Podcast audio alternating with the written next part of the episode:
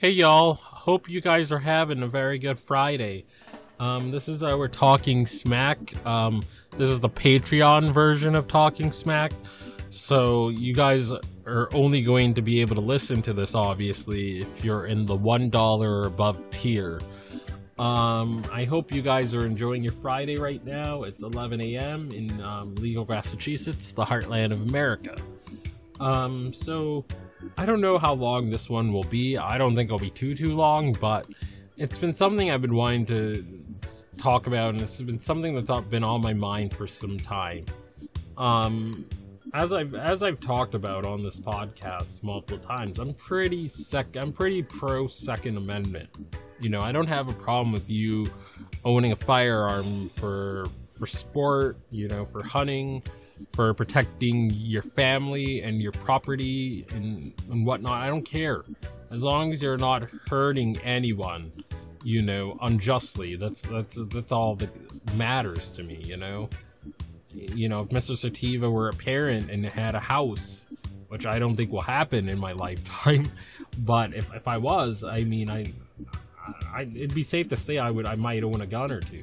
Like, I have nothing against it. I've gone shooting guns before, and I enjoyed it. You know, I don't have anything against, you know, the Second Amendment as a whole. But a lot of times, you know, like, we know with marijuana and medical marijuana, getting a medical marijuana card in most cases endangers your chances of having your Second Amendment rights, because the federal government still deems marijuana as a Schedule I narcotic. And on the ATF form that you have to fill out to get a gun a lot of the time, you know, they ask if you are a unlawful user of marijuana, even if you live in a legal medical or adult use state. Like, it's specifically on that form. So a lot of people are like, "Oh, I'm not going to get a medical marijuana card because I'm going to lose my gun rights or whatever. I'm not going to, or I've been suffering for months, years, decades, and I've been using pharmaceuticals that haven't really been working, you know, and I'm not living a very, very good quality of life because my pharmaceuticals make me into a zombie. They don't relieve my pain. They don't relieve my PTSD. They don't relieve my anxiety. They don't relieve my depression. Heck, they bring about side effects and, you know, make other things a lot worse." But you have a lot of people who are like, "Oh my God, I can't get a gun, or I'm not going to get this medical marijuana card because owning a gun is so important to me that I'd rather have my firearm and my gun arsenal than protect my health." And my question is, what's the point of having a gun arsenal to protect you, yourself, your loved ones if you are a zombie? If you are a zombie with a gun, what good are you to your family? What good are you to your loved ones when you're a zombie and, you know, you're not in your full capacity and you're suffering from this debilitating thing? Like, if you, like, let's say you have PTSD and you're having nightmares all the time and you're always agitated or whatever, or you're always depressed, or you know you can't give your full attention to your daughter or son.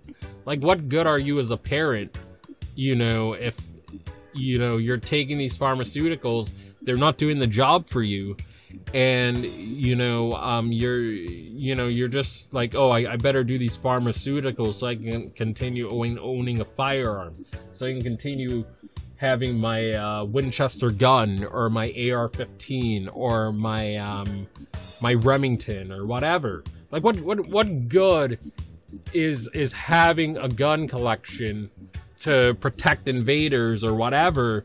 What good is that if you're not, if your quality of life sucks and is shit? What good is that? What does that do for you? You know, and I liken this to, like, being an adult, you know?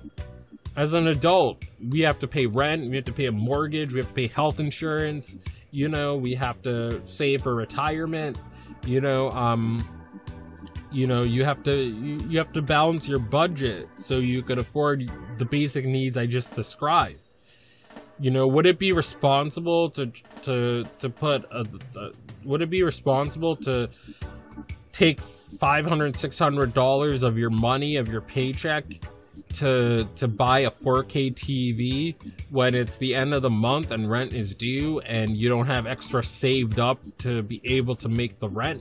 No, that's an irresponsible decision, because you're going to make yourself home. You're going to have the 4K TV, but your landlord, because we live in capitalism and because, you know, everything's money, your landlord's going to kick you out. You're going to get evicted for not paying your rent.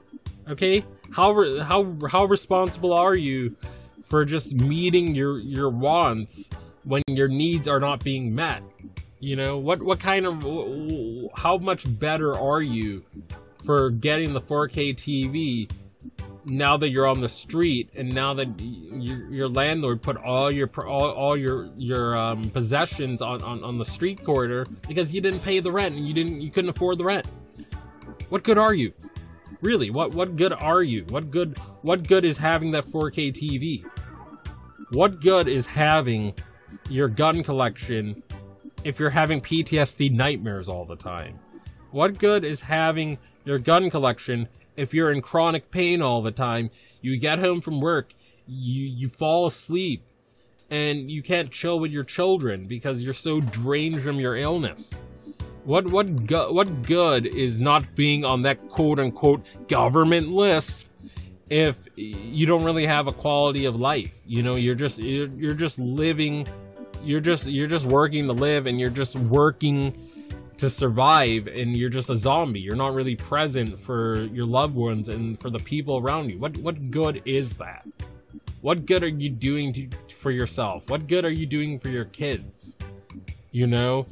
And when I see all these people like, oh my god, I'll use medical marijuana, but I'll wait until it's adult use so I can just go to the store and I don't have to be on the government list. Again, I get the need for people to want to preserve their privacy. I understand it, but I think, in my honest opinion, your health is your number one asset. It's the number one thing you've got going for you. You know, it's that saying, at least I've got my health. Like, whenever bad things happen to you, or, you know, you meet a financial setback, or, you know, you don't get the promotion, or you get rejected by a man or a woman or whatever, or non-binary partner or whatever, you know, it's that saying, oh, at least I have my health. If you don't have your health and you have guns and, you know, you're on a government list or you work this government job that doesn't allow you to use medical marijuana, do you really have your health? You have your money, you have all the material trappings that you feel you should have, but you don't really got your health. You don't really got your well-being in order. You know? I mean, when I first got my medical marijuana card, I had to wrestle with this issue.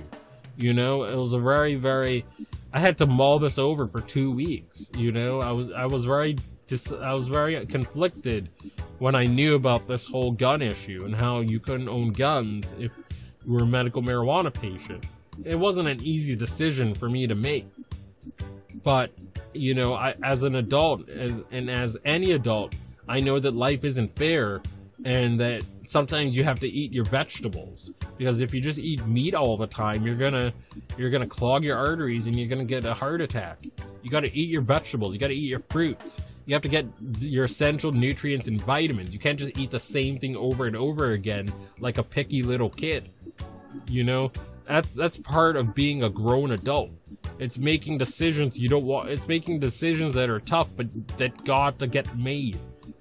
You know, if you're the type of person that's like, oh well, you know, me owning a firearm is way more important than getting a medical marijuana card and potentially curing and controlling my ailment, then, you know, you don't care about your health that much. I'm sorry. You know, you're not making an adult decision in this moment. Now, I'm not one to tell people how to go and live their lives, but again, like, if you're suffering from a health issue for several years and there's a clear and easy pathway towards, you know, treating that illness, but you choose not to take it, It leads me to believe you didn't want to. It leads me to believe that your health isn't really your priority, and that other things, whether it's money, whether it's the cushy job, whether it's the 5-bedroom house in the suburbs that the cushy job provides, that piss tests you all the time, whether it's, you know, owning your firearm and going to the gun range with your buddies, and that's something you just don't want to give up, or you feel you're going to feel, oh, I'm going to be vulnerable or whatever to invaders or whatever, or what have you. Again, you're not making an adult decision at the moment. If you have a illness that's so crippling that if left unmanaged properly that it can kill you, what was the point in holding off and getting a medical marijuana card if you're dead? Like, what was the point of doing that? What was the point of that exercise? And then another thing I sort of want to add to this before sort of closing this off is, like, I feel like there's like a free rider program in this sort of cannabis movement. I feel like there's like a contingent of people that are kind of on the fence about getting marijuana to treat pain and to treat illnesses, but because they work a government job, because they work a job they're piss tested, or they work a job that, oh, if I'm on a government list or I have a card, I'm gonna get fired, but then they're waiting for adult use to be legal so they can just walk to the store. They don't have to be on the list. No one has to know they're doing it, or yada yada. They can protect their privacy against a tyrannical government, quote unquote. Some the tired libertarian argument. It's like, again, it's like, in that case, you're just, again, you don't want your health badly enough, and you're just being a free rider. Oh, you know. Most medical patients had to mull over their decision to become a medical marijuana patient. They knew that they would have to make sacrifices to sort of have this privilege. They knew that there would be things that would be off the table, or things that they would no longer get to have anymore, but the benefits would outweigh the drawbacks, and most people who get their card know this, and they do it anyway. You know, and then you have it become recreationally legal if you live in one of the 11 recreational states, and you have all these people that didn't get the card because of the reasons I just listed. They're going to these dispensaries, that, you know, and then, you know, when a medical marijuana dispensary decides to serve both medical marijuana and adult use patients, what ends up happening, as has happened in my state, in Massachusetts, is that the stock and the availability for medical patients gets impacted, and medical patients, the people who actually made the sacrifice, gave up their gun rights, gave up, you know, some job opportunities or what have you, or made a lot of other sacrifices and faced a lot of other stigmas, they put their neck on the line, and they sucked it up and did it, and made the hard adult decision to treat their health and to look out for their health and well-being before anything else. Those people take a backseat to the free riders who just waited for adult use to be legal so they didn't have to take the risk. So it's like us medical patients have to take these risks and have to make these sacrifices, yet someone who's adult user who's like, oh, I'll just wait till it's adult use, or I'll just buy decrim, or my state's a decrim state, so I'll just buy it under the table so I can have my cake and eat it too. So you have these people that have the cake and eat it too. Recreational rolls around, they take the stock from the people, from the medical patients who actually need it as a medicine, who actually made a sacrifice to have this as medicine and to get the card. And then you have them taking from the medical marijuana patients who actually need it, not just the guy who I mean, again, all use is medical use. So again, like a lot of articles have pointed out that most recreational users fall into this category, that where they don't want to be on a list, they want to use marijuana for the medical purposes, so they go to the adult use dispensary. But then this leaves the medical patients in the dust, because the supply dwindles as stores sell both. and medical patients get put to the side. So the actual people who made the sacrifice, who made the tough decision, who shoved the broccoli and Brussels sprouts down their throats, they're the ones suffering. And I don't think that's right, you know? I don't think it's right you have to give up your Second Amendment rights, but at the same time, I do think there should be medical patients should get special perks for making that sacrifice. I do think they should get special. They should have a lot of stock available for them. So when a dispensary decides to serve both clientele, the medical patients get everything they need. They get the strains they need. They get the concentrates they need. They get the edibles and the edible dosages they need. They get all that they need. They get the individualized attention they need. They don't have to go. They don't have to worry about parking being a pain in the butt because, oh, this medical dispensary open up to adult use. You know, they don't have to worry about that.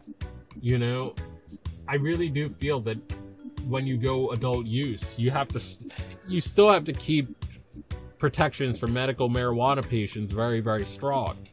You know, you, just based off the fact that these people sacrifice something to help their well-being and overcame stigma to have their well-being. You know what I mean?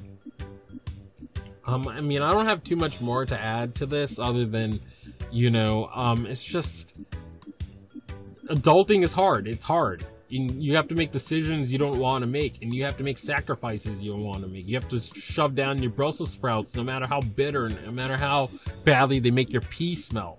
You gotta do it so you can live a long and healthy life. If you don't want to live a long and healthy life, okay, that's fine. You're free to make that personal decision.